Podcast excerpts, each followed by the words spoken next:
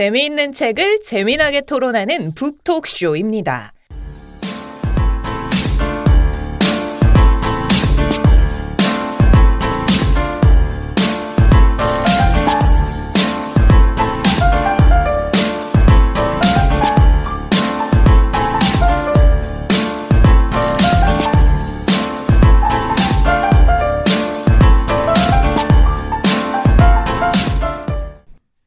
안녕하세요. 책 이야기를 들려드리는 북톡쇼의 3인방 헤라, 토리, 레나입니다.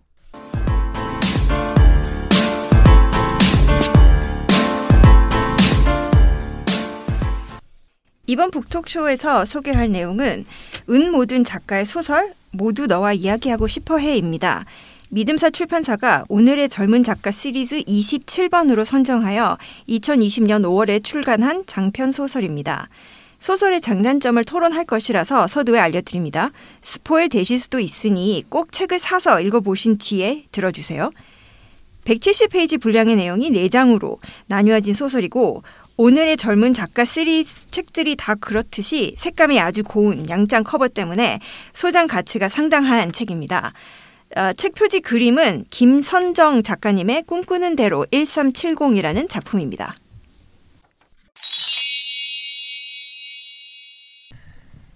믿음사 출판사의 서평을 살펴보겠습니다. 전문을 읽어드릴게요.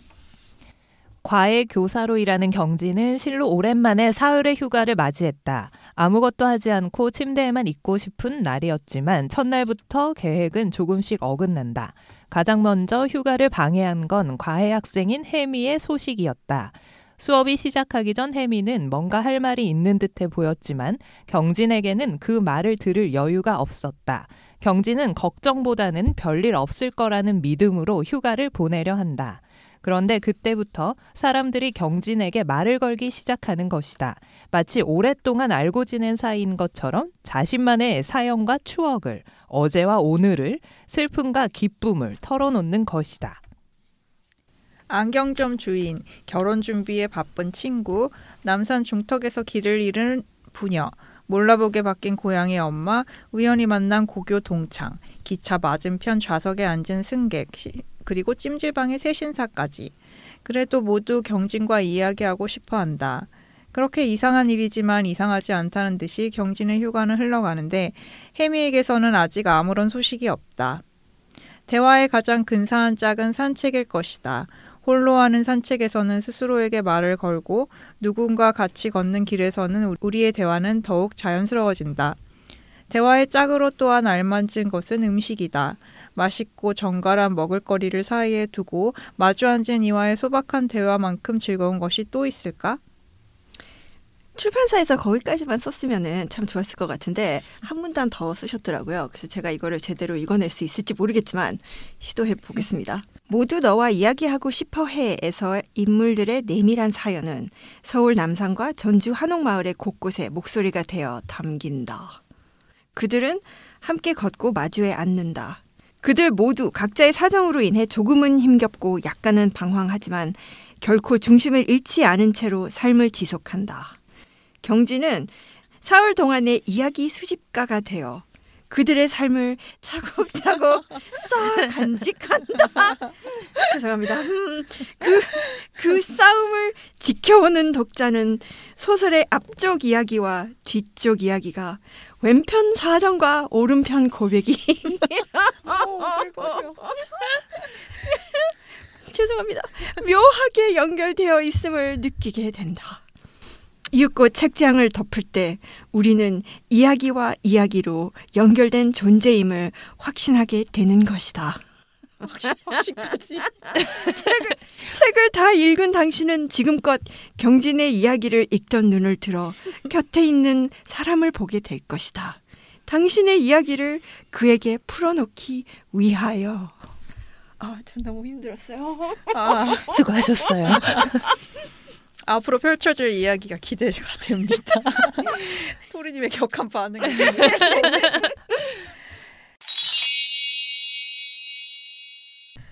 자, 그렇다면 본격적으로 이 소설집에 대한 이야기를 풀어가기 전에 은모든 작가에 대해서 좀 알아볼까요? 은모든 작가를 조사하면서 북크루라는 미트업 사이트를 접하게 되었는데요. 여러 현직 작가 분들께 강연 신청도 하고 뭐 이렇게 여러 가지 뵐 수 있는 서비스이더라고요. 북크루.net에 있는 은 모든 작가의 프로필 주요 부분을 읽어보겠습니다. 은 모든 작가는 15년에 달하는 습작 기간을 거친 후 다양한 형태의 소설을 선보이고 있는 작, 소설가입니다. 10대 시절부터 소설가를 꿈꾸고 대학에서 자연스레 문예 창작을 전공한 후 애주가의 결심으로 2018년 한경 신춘 문예 장편 소설 부문을 수상했습니다. 어, 그리고 지금까지 출간하신 작품은 타이틀도 참 묘하게 유사하네요. 2018년 애주가의 결심, 또 2018년 꿈은 미니멀리즘, 2018년 안락, 2019년 마냥 카마, 슬슬, 그리고 2020년에 모두 너와 이야기하고 싶어 해. 모두 너와 이야기하고 싶어해의 글이 정말 매끄럽고 상당 부분 흥, 흥미진진하게 읽혀지는 것이 거저 나오는 것이 아니라는 거네요.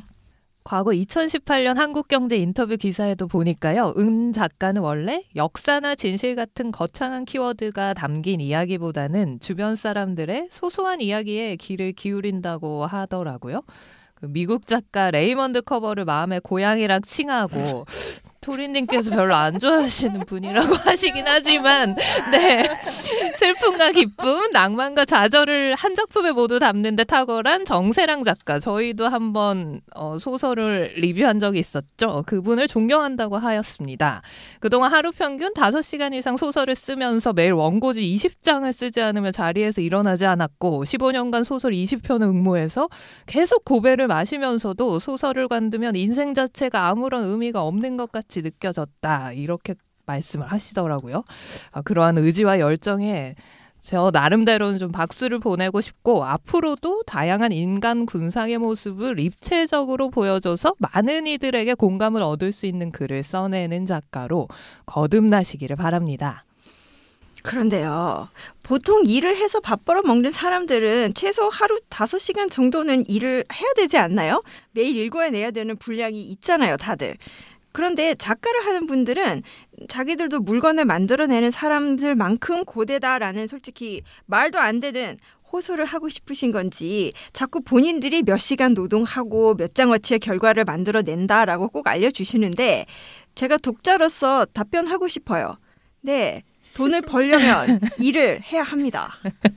어, 토리님의 빡센 평가에 제가 쫄았어요. 근데 다섯 시간은 되게 정직하게 말씀하신 거 아닐까요? 왜냐하면 주말도 없이 주 7일 근무해도 35시간. 40시간에서 아직 다섯 시간이 모자란단 말이죠. 멍 때리는 시간 이런 거 다 빼신 거겠죠?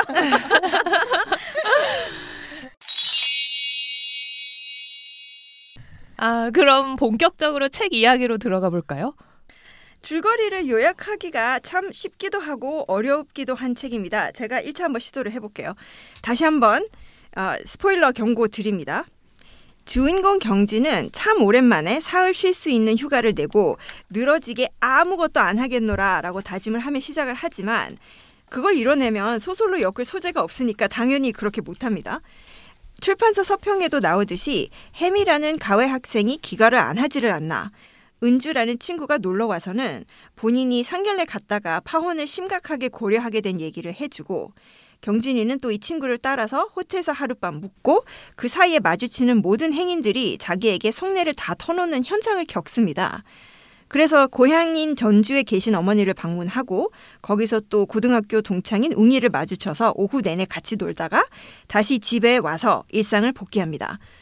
더 짧게 요약하자면 서울 거주자 여성이 사흘 휴가 동안 서울과 전주에서 소소하게 맛있는 거 먹고 놀고 일상에 마주치지 않는 사람들이 사는 얘기도 많이 듣고 어머니를 뵈러 고향에 다녀오는 그런 얘기입니다.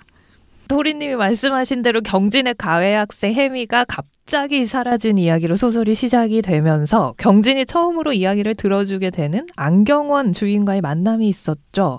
안경원 주인은 수족관 안에 있는 클라운 PC 이런 이야기에서부터 뭐 자신의 첫 직장 또 다른 직장에서 힘들었던 사회생활 은둔형 외톨이로 지내던 시기까지 자연스럽게 인생 역정을 들려주게 됩니다. 아, 그런데 어째서 갑자기 이토록 내밀한 이야기를 하는 것일까? 이렇게 경진이 의아해하는 순간 아랑곳 없이 안경원 주인은 오랜 친구를 대하는 양 태연하게 말을 이었다고 하는데요. 여기서 책 제목이 결국 모두 너와 이야기하고 싶어 해라는 이유를 초반부터 바로 알 수가 있긴 하더라고요. 그 다음으로 가해 학생 윤희의 가정사에 대해서도 듣고 약국으로 향했는데 50대 초반쯤 되어 보이는 약사가 갑자기 뭐 언젠가라는 말은 막연할 때만 의미가 있기 때문에 이미 구체화된 상황에 놓인 사람에게는 더 이상 언젠가라는 의미가 없지 않겠느냐 이런 뜬구름 잡는 얘기를 하는데도 경진의 동의를 구하는데 경진은 뜬금없이 이 처음 보는 약사가 왜 이런 말을 하는지 자신에게 왜 하는지 도대체 알 수가 없었지만 그 말의 의미에는 공감한다고 말은 하긴 해요. 여기서 경진이 공감 능력이 뛰어난 분 같다고 제가 평가를 하긴 하는데 짧은 시간 대화 속에 상대 마음을 잘 헤아리는 거 아닌가요? 아니에요. 절대 아닙니다. 공감 능력 아니에요. 경진이는 그런 거 없어요. 네, 나중에 좀 더 얘기하시죠. 헤라님의 초긍정적인 해석을 존경해 드립시다. 그러게요. 저 잘못 본 건가요? 아, 이 소설은 총 네 네 부분으로 구성되어 있잖아요. 어, 총 4부로 구성이 되어 있는데 1부는 휴가 첫날 오전에만 경진에게 다가와서 속사정을 털어놓는 이런 사람들에 대한 이야기로 마무리가 되고 2부에서는 오늘 상견례를 하고 돌아온 은주와 함께 남산 산책을 하다가 아내에게 전화를 걸어야 한다고 휴대폰을 빌리려는 서영의 부녀를 만나게 되고 함께 경리단길로 내려가면서 청주에서 올라온 서영인의 가족 이야기도 듣게 됩니다. 그리고 3부와 4부에서는 경진은 얼마 전 손가락 골절을 처치하는 수술 후에 혼란스러워했던 엄마가 떠오르면서 계획에도 없이 엄마가 살고 있는 전주로 내려가서 여러 가지 일어나는 일들을 기록을 합니다. 거기서도 여러 사람의 얘기를 듣게 되는데 그 소소한 이야기들이 잔잔하게 이어지면서 다시 돌아온 해미와의 만남으로 소설이 마무리됩니다. 줄거리라 저는 솔직히 책을 술술 읽어놓고 좀 벙쪘었거든요. 나 지금 뭐 읽은 거지? 기승전결 어디 갔어? 끝난 거야 설마 뭐 이런 느낌? 근데 토리님의 요약을 들으니까 아 맞다 그런 내용이었지 싶네요. 역시 깔끔한 소, 토리님의 정리. 감사합니다. 음, 저는 그럼 소설에서 거의 유일하게 등장하는 남자 캐릭터인 웅이가 등장하는 부분에 대해서 좀 부연 설명해 볼게요. 웅이는 주인공 경진의 동창으로 고등학교 때 리더십 많고 인기도 많던 소위 인싸 친구였더랬죠. 경진이가 자꾸 현재 모습은 예전에 비해 망가졌다라고 자기 혼자 강조하는 것을 보니까 어, 외모도 훈훈했던 것 같아요. 제가 원래 이런 거에 좀 집착을 합니다. 웅이가 경진을 알아보고 한 달음에 뛰어와서 술 마시자 술 마시자 조르고 졸라서 결국 둘은 술자리를 갖게 되죠. 경진이는 계속 튕기다가 마지못해 응하고 둘은 옛 동창들 얘기에 또 자신들의 근황 얘기에 술잔을 기울이는데 처녀 총각이 운명처럼 만나서 술 마시는 것 치고는 점점점점 맞아요. 아무 일도 일어나지. 않아요. 음. 정말 아무 일도. 둘 사이에는 아주 미적지근하고 나른한 듯한 텐션이 있는 듯도 한데 경진이가 굳이 철벽을 치는 건지 아니면 그냥 서로 아무 생각이 없는 건지 영 답답하더라고요. 웅이가 경진이를 발견하고 무척 반가워한 것 치고는 웅이, 여- 웅이 역시 어떠한 찔러보기도 액션도 없었던 것도 어쩐지 너무나도 이상하고 그냥 그렇게 그들 사이는 아무 일도 없었습니다. 아이고. 아니 근데 너무 로맨스 보실 때는 또 로맨스 싫다 그러셨잖아요. 건전한 로맨스가 싫다 그랬죠. 아 아, 거였군요. 그쵸. 아 네. 여튼 이렇듯 이 소설에서 마주치는 인물들 사이에서는 이야기가 지속됨과 동시에 묘한 거리감이 느껴집니다. 그 거리감이 좁혀지는 듯 하다가도 어딘가 완전히 좁혀지기에는 경진이가 철저한 관찰자의 입지를 고수하는 것 같아요. 웅이라는 존재 역시 예외가 아닐 뿐이죠.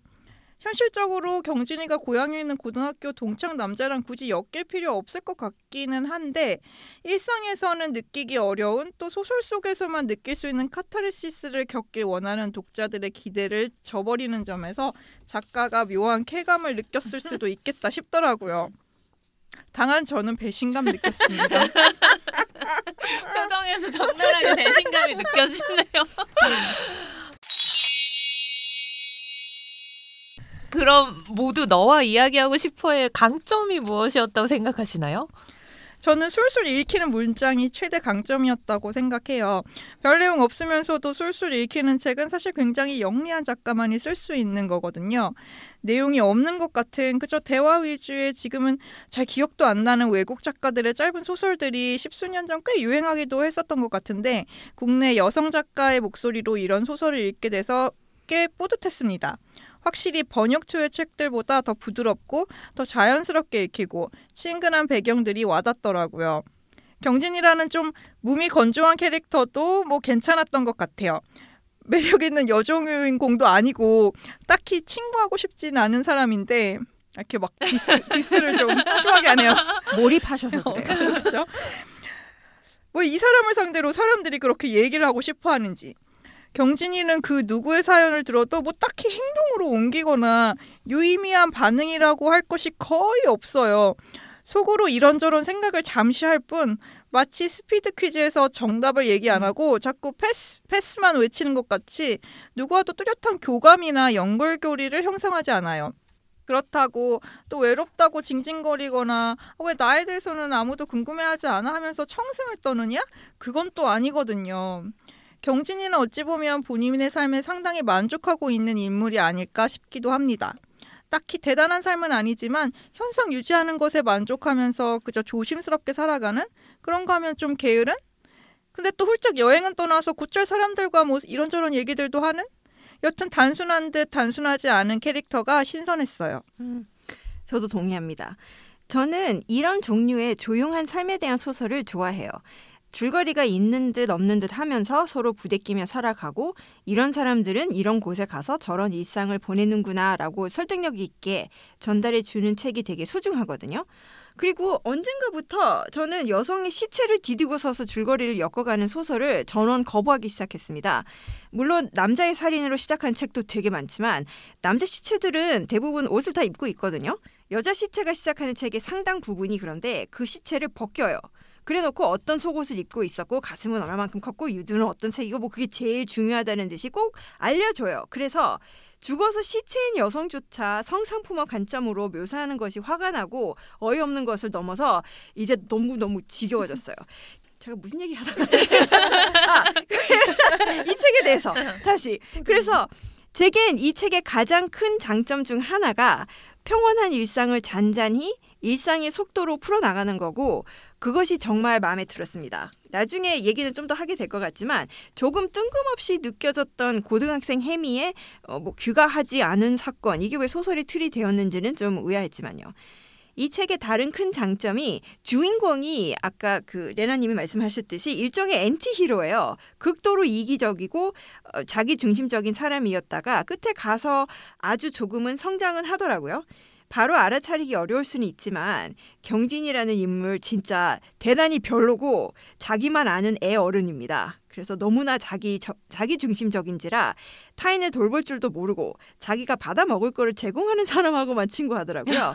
그래서 가, 장 눈에 띄는 것이 자기 밥줄이고 돈줄인 가외 학생이 분명히 평소랑 다르게 이상한 행동을 하는데도 너 왜 그래? 이거 물어보기 귀찮아 하더라고요.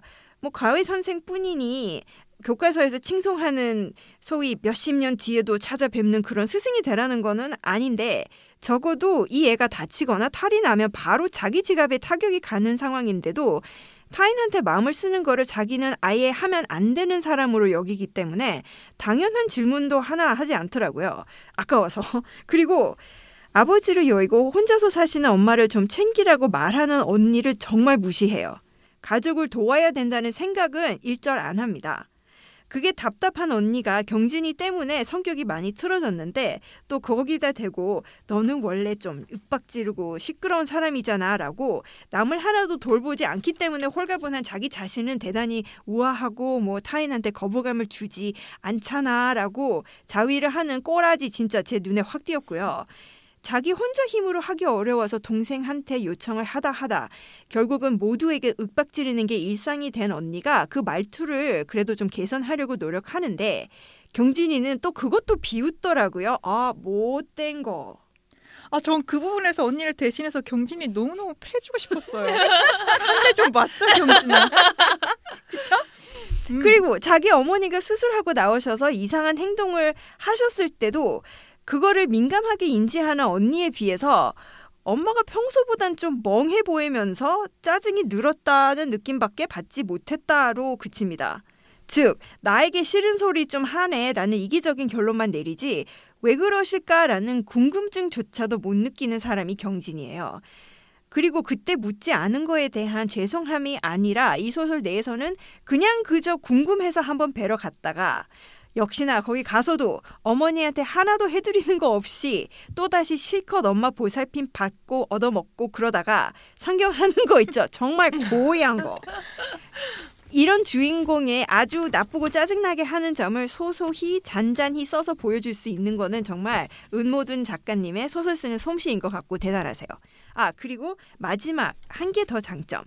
은주의 남자친구 수찬이에 대해서입니다. 상견례에서 자기는 아이를 가질 생각이 없다는 말을 하는 은주를 두 집안 어른들이 다 다그치는데 그냥 웃고만 있다가 은주가 다 끝나고 둘만 있을 때 그거에 대해서 따지려는 찰나 자기 아버지 전화를 받고 예, 아버지, 아무런 걱정 마세요. 제가 잘 타이르면 되죠. 그럼요. 라고 말하는 것을 겪는데, 어, 와닿았어요. 그리고 은주가 좀 왈가닥으로 나오는데, 감정과 연관된 문제를 마주했을 때 아예 침묵으로 아무 말도 안 해버리는 남자는 결혼하면 안 된다는 걸 깨달아서 저 은주 되게 안도했어요. 그리고 여자친구가 보는 데서 자기 아버지한테 그 여자를 내가 타이르겠다고 말하는 거? 이 수찬이의 이 말 한국의 저출산율을 한 방에 다 설명하는 보고서 같아요. 근데 원래 잘 타이르겠습니다 하는 사람들이 실제로 잘 타이르지 못하고 주로 본인들이 중간에서 터지죠. 너덜너덜. 출판사 믿음사의 편집부 서효인님께서는 이 소설은 지극히 사실적이면서도 환상적이라고 평가했습니다. 그저 말을 거는 소설이 아니라 이야기라는 소설이라고 했는데 저도 뭐 매우 공감이 되더라고요. 아무래도 출판사 편집부에서 평가를 하다 보니까 좀 긍정적으로 평가를 하긴 했는데요. 곧 단순한 의사 전달의 수단으로서의 말이라기보다는 말의 너머에 있는 다양한 가능성까지 포함한 이야기를 하는 소설이라는 거죠. 아, 아 이런 거 너무 작가들이 하는 거 지금 못난 것 같아요. 자기들 작업을 신성화해서 이런 멘트를 만들. 어, no. 그러게요. 또 긍정적인 얘기 들려드릴게요.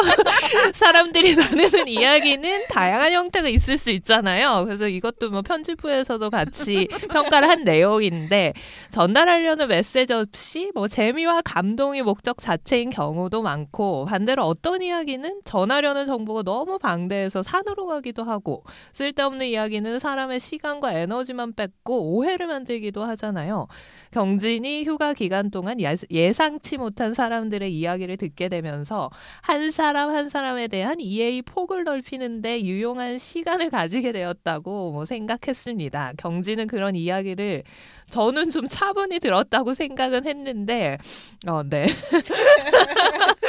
제가 겨, 네, 제가 경진이 되어서 이야기를 같이 들어주는 느낌도 생생하게 들긴 했어요. 그래서 경진이 상대방의 뭐 말을 끊거나 반대하거나 적극적으로 거부 반응은 안 보이다 보니까 천천히 그들의 이야기에 빠져들면서 아주 몰입한 효과가 있지 않나 이 생각을 하긴 했었거든요. 그러니까 소설로는 성립이 되는데 아 여기서 또 참지 못하고 잠깐만 이해를 제기해야 되겠습니다. 경진이는 차분히 듣지는 않아요. 경진이 보면은 처음 보는 사람들이 본인들 속 얘기를 마구 하는 것에 당황을 해서 가로막지 못하는 것 뿐이지 차분히 경청하는 건 아닌 것 같아요. 그리고 이 책이 소설인 뿐인 게 요즘 세상에서 그냥 내 갈 길 가고 있는데 괜시리 말 걸어서 긴 얘기하는 사람들은 보통 무당 서비스 삐끼거나 뭐 기타 사기꾼인데 이 책은 소설이니까 또 그런 사람들은 일절 안 만나더라고요.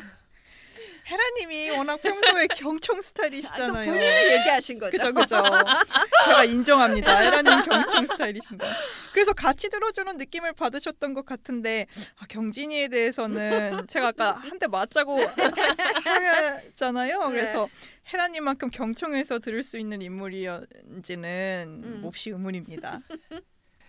경진이 움직이는 경로에 따라서 그 장소에서 만난 사람들의 이야기가 차곡차곡 쌓여갈 때마다 그 사람의 과거와 현재라는 시간도 자연스럽게 연결이 되잖아요. 그냥 소설 속 이야기를 듣다 보면은 그 이야기가 바로 플롯이 되고 줄거리가 되는 그 좀 다소 독창적이고 산뜻한 구성이 저는 마음에 들더라고요. 그 은 작가님이 원래 사람들의 이야기를 아, 소재로 한 소설을 많이 쓰시는 것 같은데 이 소설도 인간관계의 작은 선들이 서로 느슨하게 연결돼 있다는 세계관을 보여주는 작가의 강점이 드러난 작품이었다고 저는 최대한 긍정적으로 평가를 합니다. 감사합니다. 자, 또 바로 부정적인 얘기를 또 해야 되네요. 네, 여러분들께서는 이, 세계, 이 책에서 아쉬웠거나 이해하기 어려웠던 부분이 어떤 것들이 있으셨나요?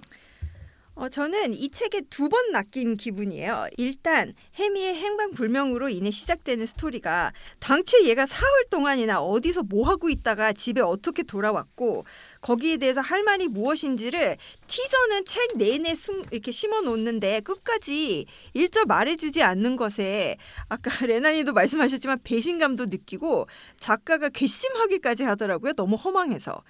이 소설의 마지막 줄이 경지는 섣불리 짐작하는 것을 멈추고 눈물이 맺힌 해미의 눈을 가만히 들여다보았다인데 제가 이 문장 처음 읽고 나서 아 에라이 작가 당신도 해미가 어디 갔다 왔는지 모르는 거잖아. 이런 생각밖에 안 들더라고요.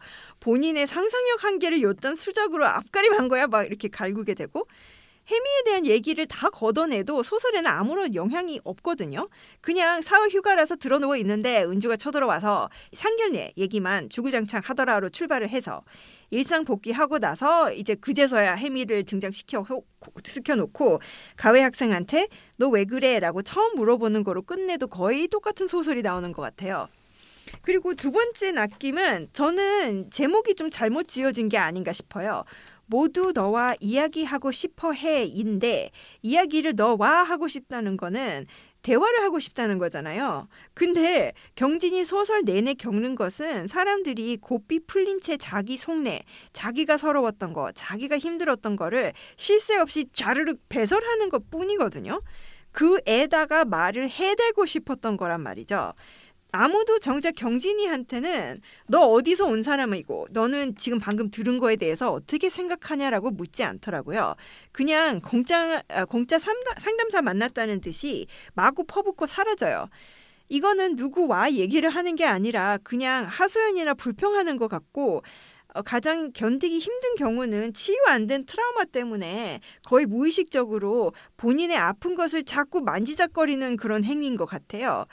그래서 전 이 책의 제목이 예를 들어 이것은 대화가 아닙니다로 바뀌거나 이래서 내가 안 물어봐요 라고 한다든지 아니면 허락받고 말하세요 뭐 이렇게 바뀌어야 되는 게 아닌가 싶어요. 묻지도 않았는데 아주 아팠던 기억이나 경험담 등 어두운 내용을 타인한테 막 토해내는 거 이거 전혀 특별하지 않잖아요. 우리나라에서 상시 있는 일인 것 같아요. 그리고 사실 대단히 무례한 거고요. 이 따위의 독백은 일종의 언어 폭력이고 대화 기술 부족인 것 같습니다. 자기 갈 길 가고 있는 타인이 과연 내 아픈 보따리를 떠안고 싶어 하는지를 배려할 만큼의 마음 여유가 없고 내가 이렇게 힘들다라고 상처가 깊은 사람들이 하는 일종의 비명이나 발작인 것 같아요. 그래서 저는 사실 이 제목만 봐서는 서로 주고받는 대화가 그려진 소설을 기대했는데 그것이 좀 아니라서 조금 서운했습니다. 혹시 은 작가가 하고 싶었던 말이 이런 걸까요? 한국 사회는 아직도 치유 안 된 상처, 소화 안 된 울분으로 부글부글 끓고 있는 사람들로 가득 차 있는데 단 1초만이라도 자기 얘기 해대지 않는 사람을 만나면 이때다 싶어서 자기가 그동안 뚱쳐둔 얘기를 마구마구 개워낸다. 맞아요. 그래서 그런 걸 핀잔 줄 때 일기는 일기장에 쓰세요. 라는 말도 있잖아요. 근데 뭐 가만 보면 경진이도 차단 능력이 뛰어나서 절대 개입하지 않고 그냥 너는 떠들어라. 나는 적당히 걸러들겠다 모두니까 다들 누울 자리 보고 다리를 뻗었던 거 아닐까요? 사람들에겐 어차피 청중이 필요한 것이지 대화가 필요했던 게 아니니까요. 오히려 감정이입해서 들어주며 파고드는 사람에게는 되려 발가벗겨지는 느낌이 들 수도 있고요. 제발 좀 나한테 너의 사연을 알려달라. 난 너를 이해하고 싶다고 하는 사람에게는 내 상처는 나 스스로 치유할 거야. 하면서 자존심 부리며 쉽사리 말하지 않지 않나요? 이거 뭔가 반전 로맨스 줄거리 같아요. 하나 쓰셔도 될 것 같아. 그리고 또 제가 보기에는 경진이랑 할 얘기가 딱히 없는 것이 아닌가 싶기도 해요. 말하자면 자기가 무슨 얘기 해야 될지도 모르겠는 상태? 이런 사람이 청중 역할에는 적격이 아닌가 싶어요. 그니까요. 그 자신의 마음속 깊은 이야기, 뭐 시시콜콜한 이야기를 상대에게 쉽게 말하지 못하고 처음 보는 경진의 존재를 뭔가 임금 님기는 당나귀기 이렇게 생각하는 이상한 상황에서 등장 인물들의 심리나 감정을 조금 더 내밀하게 구체적으로 드러냈으면 좋겠다 이런 아쉬운 생각을 좀 했어요. 뭐 치열한 삶 속에서 남의 사정까지 자세히 헤아릴 여유 없이 살아온 상황이 있었다든지 뭐 말할 상대가 없어서 수다스러움이 발현되게 된 뭐 심리 상태라든지 사람들이 죄다 뜬금없이 경진에게 이야기를 건네기 시작한 이유를 좀 더 소설 속에서 드라마틱하게 설정할 수는 없었나 이런 좀 아쉬움이 있고요. 어, 경진은 분명히 남에게 자신의 이야기를 터놓는다기보다는 좀 혼자 속으로 삭히는 스타일인 것 같아요. 물론 이제 남의 이야기를 그냥 흘려듣기도 하지만요. 그래서 경진은 왜 소설 속에 자신의 이야기를 하지 않았던 걸까 좀 의문이 들었는데 어떠한 순간에 경진의 이야기를 꺼냈으나 상대가 대화의 문을 닫아버린 적이 있다거나 이런 거에 상처를 받았다거나 아니면 인내심을 갖고 들어준 사람들이 없었던 걸까요? 대화라는 것이 사실 말하는 사람과 청중, 듣는 사람으로 구분이 되잖아요. 그렇다면 경진이 듣는 사람의 역할을 충실히 수행하고 있었기 때문에 언젠가 자신도 이 대화에서는 다시 말하는 사람으로서 기회가 오지 않을까 계속 기다리고 있었던 걸까. 음, 혼자 여러 생각을 하게 되더라고요. 아니면 뭐 원래 듣는 것만 너무 좋아하는 스타일인가? 아니면 뭐 상대방 이해하고 싶고 상대의 만족을 더 중시하는 사람일까? 뭐 여러 가지 생각하게 되는 인물인데요. 말을 하는 행위는 어떻게 보면 자신이 말하려는 용기 그리고 자신을 알리고 싶은 의지 다 필요할 텐데 경진이 적극적으로 대화에 참여하지 않고 수동적인 청자로 머물게 된 이유가 좀 궁금하긴 했습니다. 왜 그럴까요, 토리님? 아, 그러니까 레나님이 아까 말씀하신 것처럼 할 얘기가 없는 애인 것 같아요. 남에게 공감할 줄도 모르고 사실 관심도 없고 감정도 풍부하지 않기 때문에 그런 사람들은 할 말이 없는 사람이잖아요. 몸이 건조해서 할 말이 없다. 저는 그 진단에 동의합니다. 내 얘기를 하려면 타인과 우선 공감대가 형성되어야 하고 내 감정을 내보내고 타인의 감정을 받아들여야 하는데 경진이처럼 극도로 메마른 이기주의자는 내 것 절대 주기 싫어서 남의 것 아예 안 받겠다 이런 게 아닌가 싶어요. 근데 왜 저는 이렇게 경진이가 밉죠? 아는 사람이면서 점점 더 미워 지금. 그럼 후반부로 갈수록 경진 점점 더 미움을 많이 받는 것 같네요. 그러니까 아까 토림님도 말씀하신 대로 각 등장인물들의 이야기 속에서 경진의 삶을 좀 더 녹아내면서 무언가 등장인물 간의 연결고리를 조금 더 만들었으면 하는 아쉬움도 마지막으로 남았습니다. 자, 그럼 모두가 너와 이야기하고 싶어해에서 가장 기억에 남는 장면이 있다면요? 저는 전주에 가보고 싶게 만들어준 책입니다. 이 책이. 아, 전 지역 특색이 강한 한식을 딱히 즐기는 사람이 아닌데 책 보는 내내 살짝 허기가 느껴지더라고요. 몇 개만 읽어드릴게요. 은주는 고기에 양념이 잘 배도록 양은 냄비 안을 국자로 바지런히 휘저었다. 자작하게 국물이 쫄아들자 겁질이 붙은 도톰한 고기 한 점을 경진의 밥 위에 올려준 뒤 자기 입에도 하나 넣었다. 두 번째, 얕은 뚝배기에 담긴 시래기국 국물에서 집 된장과 들깨의 구수한 맛이 동시에 느껴졌다. 군데군데 썰어 넣은 붉은 고추로 인해 뒷맛은 은근히 칼칼했다. 국물부터 몇 숟갈 떠먹는 동안 몸에 구석구석 열기가 퍼졌다. 어. 하나만 더. 커피 젤리는 혀 끝과 입천장 사이에 부드럽게 풀어졌다. 달콤 쌉쌀한 맛의 테두리에 크림의 풍미가 섞여 있었다. 아, 또 읽으니 또, 또 배가 고프네요. 어, 특히- 끝나고 밥 먹으러 가요. 특히. 은 작가님은 먹거리에 대한 묘사를 참 잘하세요. 아, 저는 경진이의 언니 경희의 모든 대사가 기억에 남아요. 동생이 인간 노릇하게 하려고 애걸 복걸하랴. 그 와중에 화병 날 것 같다가 아니야. 내가 문제일 거야 라고 하면서 인격 수양하랴. 음. 저 아무래도 장녀로서 감정이입 너무한 것 같아요. 저는 소설 속에서 전주에서 경진과 웅이의 만남을 보고 있으니 저도 괜히 옛 친구들과 술잔에 기울이면서 옛날 추억 이야기를 하고 싶어졌습니다. 아, 술은 잘 못하지만 술자리는 좋아해요. 혹시 이 노래 아시는지 모르겠는데 예전에 제가 좋아했던 카니발에 네. 그땐 그랬지라는 노래가 생각나는 대화들이 저는 있었거든요. 카니발도 모르고 그 노래도 몰라요. 뭔데요? 한번 들어보실래요? 토리님이 좋아하실지 모르겠네. 뭐죠? 왜 이렇게 몰랐었지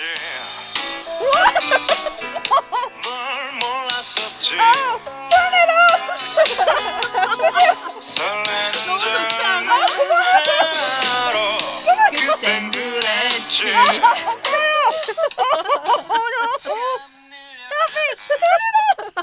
어, 토리님이 너무 좋아하시니까 끌게요. 어, 격렬한 반응. 좋은데? 어, 웅이와 경진이 가면집에서 술 마시면서 듣는 노래 같지 않나요? 어, 목소리 너무 좋은데. 상당히 기름진. 기름진, 기름진. 아직도 그렇게 부르시나요? 네네. 언제나 목소리 이런 너무 좋잖아요. 어, 오래간만에 들으니까 이게 이렇게 추억 돋는데. 기름졌을 나는. 줄이야. 그래서 웅이와 경진이 이런 노래를 들으면서 가맥집에서 서로 맥주를 마시는 장면이잖아요. 가맥집은 가게 맥주를 줄여 말하는 건데 동네 슈퍼 등지 가게 한 편에서 간단히 맥주를 마시는 거죠. 어, 제 나이가 좀 드러, 드러나는 것 같긴 한데요. 경진은 10대 시절에 본 영화라서 등장인물의 이름은 잊었지만 남자 배우가 금성무였다는 사실은 또렷했고 애땐 티가 난 임청하 오랜만에 듣는 여배우 이름인데 얼굴을 가리던 큼지막한 선글라스와 금발 가발, 귓가에 맴도는 영화 삽입고 캘리포니아 드리밍 뭐 이런 얘기를 하는데 저도 같이 추억 돋더라고요. 웅이가 좀 느끼한 대사를 하는데 기억이 통조림에 들어있다면 영원하면 좋겠다. 기한을 꼭 적어야 한다면 1만 년 후로 해야지.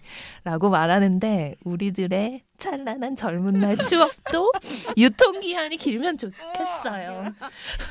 저, 두 가지만요. 저, 저도 저도 그 영화 본 것 같기도 하고 아닌 것 같기도 한데 무슨 영화인지 아세요? 제목 아세요?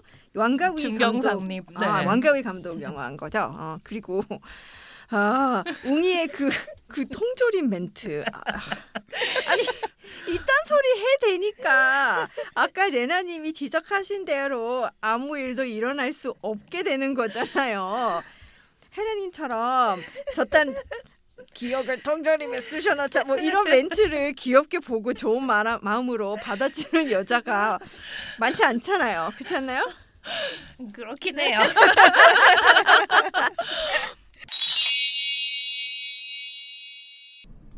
마지막으로 모두 너와 이야기하고 싶어해에 대한 각자의 한 줄 평을 들어볼까요? 혜미는 대체 뭘 하다 온 건가요? 독자를 가지고 노는 건가요? 낚여서 벙 쪘지만 작가님의 차기작이 기대되는 책. 몸이 건조한 사람의 몸이 건조한 사흘을 참 재미나게 엮여낸 책.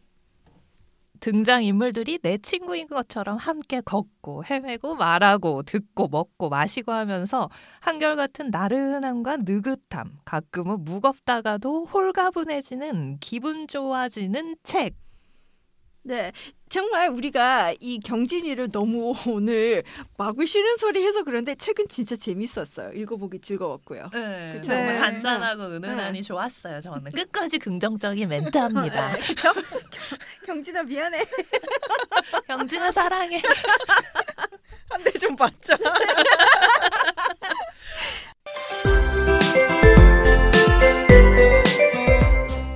지금까지 북톡쇼였습니다.